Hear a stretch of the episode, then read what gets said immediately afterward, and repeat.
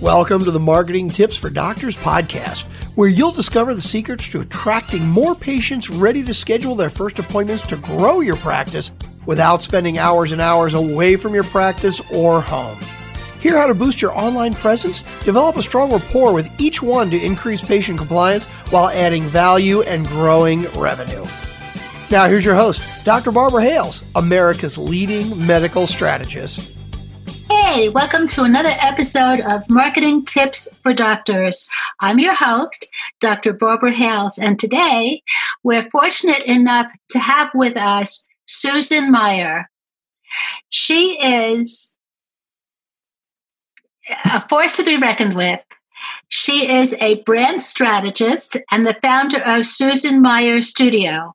She helps Fortune 500 healthcare companies grow their brands and has recently launched a branding toolkit for physicians and other independent professionals, which, in my opinion, is so important. At the Boston Consulting Group, where Susan began her career as a strategist, Susan became fascinated by the deep emotional connections that brands can build with their customers. She now helps her clients gain insight into their customers and develop strategy and messaging to best serve those clients. Susan has had the privilege to work with some of the world's leading corporations. Get this, because this list is pretty impressive. She's worked with Aetna, Genentech, Gilead, Novartis, WebMD, and Doximity. Welcome to the show, Susan. Thank you so much. Thanks for having me. Uh, Susan, where do you recommend people start as they begin to refresh and reinvent their brands? I think it always helps to think about your audience, right? Like you think about who's on the other end of the conversation that you're having and what position they're in, what their needs are, what their life is all about. And I really encourage people to think outside of just their own product or service and how that you know how that impacts their their audience. Um, but but start really with an understanding of who that person or organization is um, what their day-to-day life is like what their aspirations might be what their challenges might be all across their personal and professional world and then think about how you and your brand play into their world um, you know it's sort of a it's an empathetic approach right mm-hmm. to really understand and listen to and so i actually do recommend having conversations with getting feedback from clients um, asking for testimonials is a, mm-hmm. an easy way to do that right um, or you know for larger organizations to do more of a formal um, survey or uh, interview process um, with both existing and potential customers to understand um, you know their landscape and how what part you can play in that so good. But what if somebody is first starting out? Uh, what are the key steps in developing a brand vision that will grow their business if they don't really know who they are or what colors that represent them or what their taglines should be? You know, like, who am I? So, how would you help them find themselves? So the who am I part is actually the other big piece. Um, I, I, I still, in that case, even if you're just starting out, I think the first thing you want to do is define who your target audience is and you know what population you are going to be serving with as much specificity as possible. You can always evolve it. You can always grow it. Um, but it helps for people to connect with you if you're very specific about you know i serve you know moms in the northwest or i work with you know people who have children with special needs just to get like a, a foothold into um, what it what it is that you're doing um, so that because it's it's so tempting for all of us to say well you know I could be for anyone, you know, or this product is for everyone. And it may well be, but in order to communicate your message, you need to start somewhere. Um, and then in terms of that, you know, who am I question, um, so I work with clients. I have a bunch of different exercises I do um, to tap into, you know, what what are my values, right? Um, what are the well, I call them precious elements of your brand. And this mm-hmm. is true even if you don't have a brand yet, if you're starting out. Mm-hmm. If you just think about what are your bits and pieces, right, that mm-hmm. make you you, they can be your hobbies, they can be your particular skill set, your experiences, your personality, right? Like, what do you bring to the table that's different from other people? Um, and that's another place I, I, often recommend people get feedback on. You know, ask your friends and family um, if you don't have clients yet. Um, and build a little portrait of yourself in words and pictures. Um, in a, another exercise I recommend is going through and swiping photographs. It can be printing stuff off the internet. It can be going through magazines, but do an old fashioned collage where you just grab pictures that go like, this really feels like me, or this is something that's important to me. And then you have this kind of um, landscape of who you are. And then you can put it into the context of what you do so that you're building a brand, you're building a business that's really genuinely got your DNA in it. And you're thinking about, you know, Eh, you know, there's 50 people who sell coffee, just to use a silly example. Um, but what do I bring to the table that's different? And it's easier to think about that if you come in through the lens of who you are and what you're all about than if you come in through the lens of like, hmm, coffee what can I do with coffee that's different? Um, well, I'll tell you one thing for everybody listening out there. If you could make a peppermint mocha latte at zero calories, I'm in. that's a call to action if I ever heard one. yes. So, right. So, there of course you're going to do product development of course you're going to think about the technology or the science behind what you're creating or the food science in the case of the example you just gave. But um but i think that has to be combined with the kind of heart and soul of what's behind it in order to come up with the answers to things like you just said what should my brand colors be? You know what should the tone of voice be that i use on the website? What template should i use when i'm designing my website? Should it be you know active and vibrant and have lots of buttons? Or should it be really clean and simple and you know light colored photography and um, you know those things will fall out of the exercise of knowing yourself better and reflecting on you know who you are and who your customers are what are the most favorite colors for brands?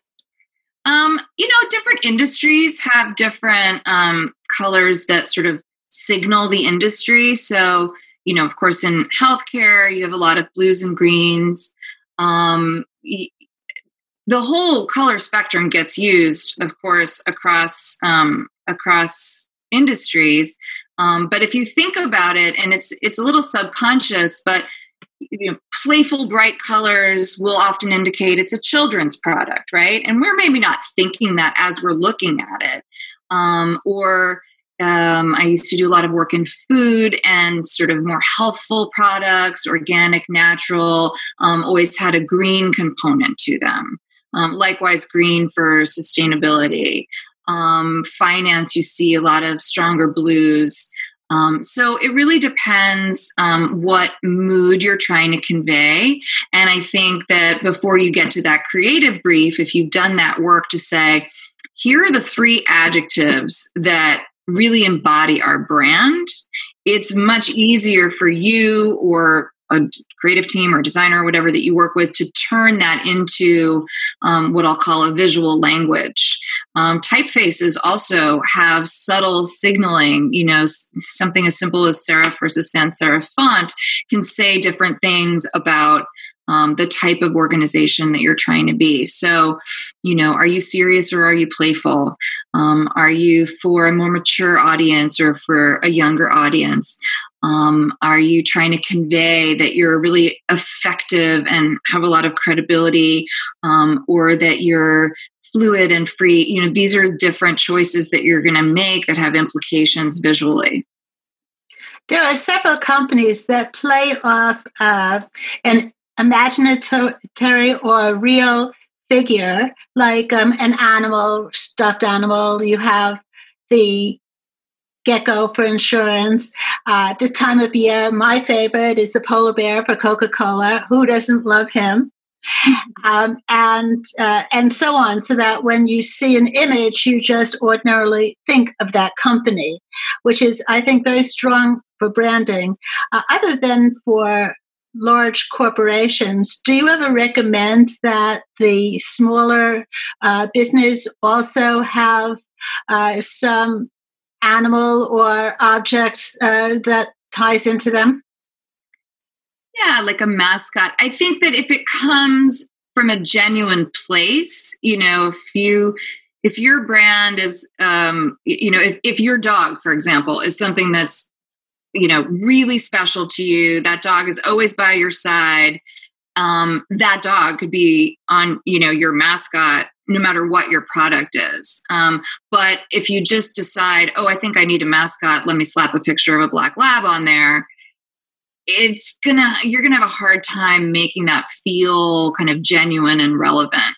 Um, I think that you know before you even get into that additional sort of animal or mascot idea, the brand mark itself definitely plays that role. And every brand needs a brand mark. Occasionally, you'll see a brand mark that is actually just the word, and the mark is sort of in the typeface or colors that are chosen. But usually, you have a visual object mm-hmm. that goes along with the name and the tr- you know the visual treatment of that name um, that can even stand alone. And the decision of what that mark is going to look like plays that role. And it is important to think about what it is you want to say with that whether you know is it an abstract shape or um, does it actually represent something?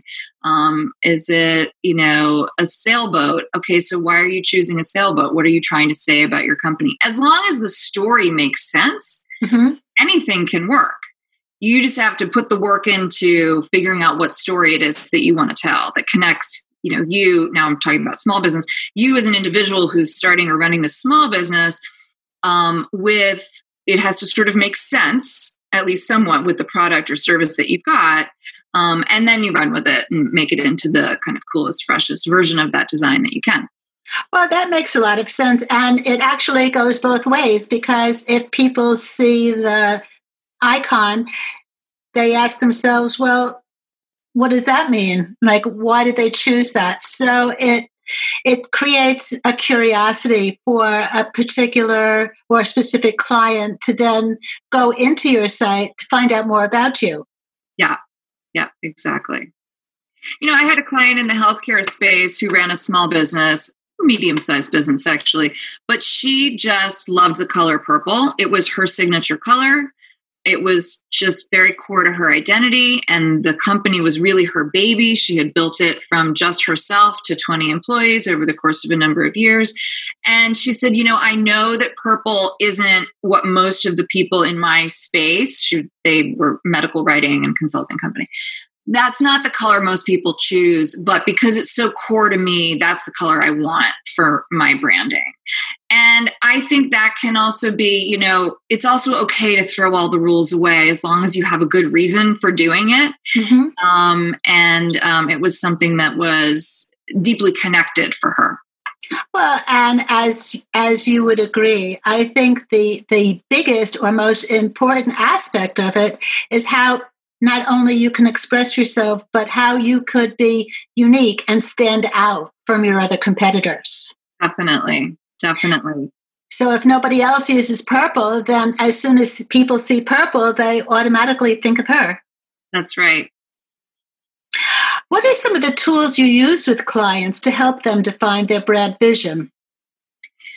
So, I mentioned a couple of them. I have a series of about 10 exercises that I do with small businesses, which are modeled on the sort of larger team style versions that I've been using with um, corporations for years. Um, and they're bucketed around um, ones that deal with understanding your customer, ones that deal with understanding yourself and expressing yourself. Um, and then the third bucket is sort of tying it all together. And you just touched on this. What is it that really makes you different? Um, so there's different versions. There's collages. There's some writing exercises, um, and there's some you know interviewing and feedback exercises. Um, and then ultimately, the most important exercise comes at the end where you have to write your promise. So I'm very passionate about the notion of a brand promise. Um, because I feel like when you're putting a brand out into the world, you're making a promise to the people that you're going to serve, and that that promise should be the same as if you were making that promise to a friend or a family member, right? It has to be something that you know you can deliver on and that you are going to stand by to the very best of your ability. And I think sometimes there's a temptation, especially with a new business, to make a big promise because you really, really want to be able to do that, but you're not mm-hmm. quite sure mm-hmm. how you're going to do it. And um, I, I just encourage people to really think through what are the kind of proof points that you can offer to yourself as well as to other people to say, this is something I can deliver on. This is something I know how to do. Not to say that, of course, we should all take chances and stretch ourselves and start before we're ready and all of those good things. But in terms of branding, um, you want to be able to articulate something um, that's very true to who you are and what you know you can deliver on, and then that's going to be your promise. And and the unique take is which is what's going to make you stand out is how are you the one and only person who's going to deliver on this in exactly the way that you do. Um, and that's a very hard question to answer especially if you're very close to it. You know the expression you can't read the label of the jar that you're in. Um, it, it can be I like that. It's a good one. I uh, it's it can be very very hard to do as a you know new entrepreneur when you haven't had a lot of feedback. Um, and uh, and so that's where I I work with people to sort of be that sounding board and thought partner because um, sometimes it's easier even for a stranger to be able to see you and say oh well it's clear to me what's special about you um, and and that's going to be special about you in the context of your business mm-hmm. you're offering. How does the promise that you discussed differ from a mission statement? So a mission statement is more of a that's more based on the values. Um, it's a it, mission statement can often turn into a manifesto of sorts, um, and it's sort of a higher level. Like, here's what we aspire to be in the world. Here's the kind of force for good that we're going to mm-hmm. to be in the world, and it's less about how we're going to actually deliver on that. Um, and the brand promise should be pretty much like here's the core idea. Like, this is specifically what we're going to do who we're going to do it for and the way we're going to do it. Um, and then the mission is like, you know, the promise, and then so that we can fulfill the mission. Mm-hmm. Okay, that's great. Now, you mentioned that you have created a toolkit. Is that something that is comprised of the various exercises that we were talking about? Yeah, so I, I put together a workbook um, with all of those exercises in it, um, really designed especially for small businesses or new startups, um, because I've helped you know friends and stuff over the years with their small businesses and and also with my own business. You know i'm an independent consultant and i had to do my own branding when i started that business and continue to refresh it over the years. And i know how hard that is but i also know that the tools and the principles and everything are exactly the same no matter what size your business is. And so for years i was thinking how can i do this in a way that um, you know is like like accessible for you know a small business budget um, both in terms of money and time you know you want to do something kind of quickly you don't have a six month consulting budget to spend on it like a large corporation and so i i've kind of compressed um, all of the exercises in a way that's um, can be used in a DIY. Like you can just work through the workbook, and out out the end of it comes a set of messages that you can use on your website um, and you know on your profiles um, and and the thinking that goes into it of that starts to become the brief for your creative work. Um, and so I, I, created that just as a standalone um, for people who you know really just want a kind of quick shoestring version. Um, and then i also offer you know a couple of hours or i have two different packages whether you know you want just sort of a couple of hours of thought partnership um, for me to help you work through those exercises. Um, or sometimes, I mean, often people will come back to me at the end. So I created it as a package um, where at the end of that, I can capture all of that into a brand book that you can then take away and say, okay, this is my brand Bible. It's nicely designed. All the words are thought through and wordsmithed. I can use the words in there for lots of content wherever I'm going to be, you know, communicating um, with my audience. Um, and I can share that with you know as I hire people, or if I'm fundraising, or if I'm um, you know taking on creative partners or what have you. I have like a little document that I can say, "This is my brand. This is what we do." Well, that is really so helpful moving forward. Um, are there any tips that you could leave our listeners with today? Maybe something they hadn't thought about that you that you could say, you know, this is really something, you know, that I would recommend. So, um, gosh, I've been talking about all the good ones, like be true to yourself and um, uh, make sure that you stand out. But I, I think that the biggest tip is um, more one of self confidence to get the process started um, and, and to follow through with it, of course, um, which goes back to that, you know, it's hard to see what makes you special when you're inside of it. Um, and I think a lot of people get stumbled up when they're trying to do their own brand or look at their own brand um, because they get very focused on the product you know, or the service and like what's great about that and, you know, how many, um, uh, you know, how many calories it has or how many hours it takes or, you know, like those functional, um, benefits of whatever it is that you're doing when in fact what your customer really cares about is much more like we're human right so really what we care about is the emotional impact that those functional benefits give us. And so, if we can step back a little bit and say, how am I actually bringing my unique special self to bear on those human beings that are at the other end of my sales process? Um, and that's true even if I'm a business to business business because it's a human being who's making that decision, even if they're making that decision um, on behalf of the company um, and, and you know and thinking about how do i connect with them on that emotional level? Um, and so not discounting things like oh well you know of course i'm a friendly person and i'm good to work with. Well you know not everybody is. That's important. You know so, so really thinking about things that aren't necessarily just on your resume or that are like features of your product um, but thinking about the softer side of things because those are the things that really will build the love for your brand I, I think that's a great tip. You know, I, I think you're right that, you know, it really just comes down to emotion. But also, you know, mentor having a mentor or seeking a mentor to help you out is really key. I mean, when Tiger Woods was the number one golfer, he still had like seven mentors that worked with him every day, whether it be the psychologist to talk about the attitude or his swing coach or his putting coach. Uh, if you want to stay on top, you still need somebody to help keep you there. Or if you aspire to advance to the next level, you know, it helps to have someone that could give you that helpful advice, even if it might seem obvious to you. It, it's not really all that obvious or what works.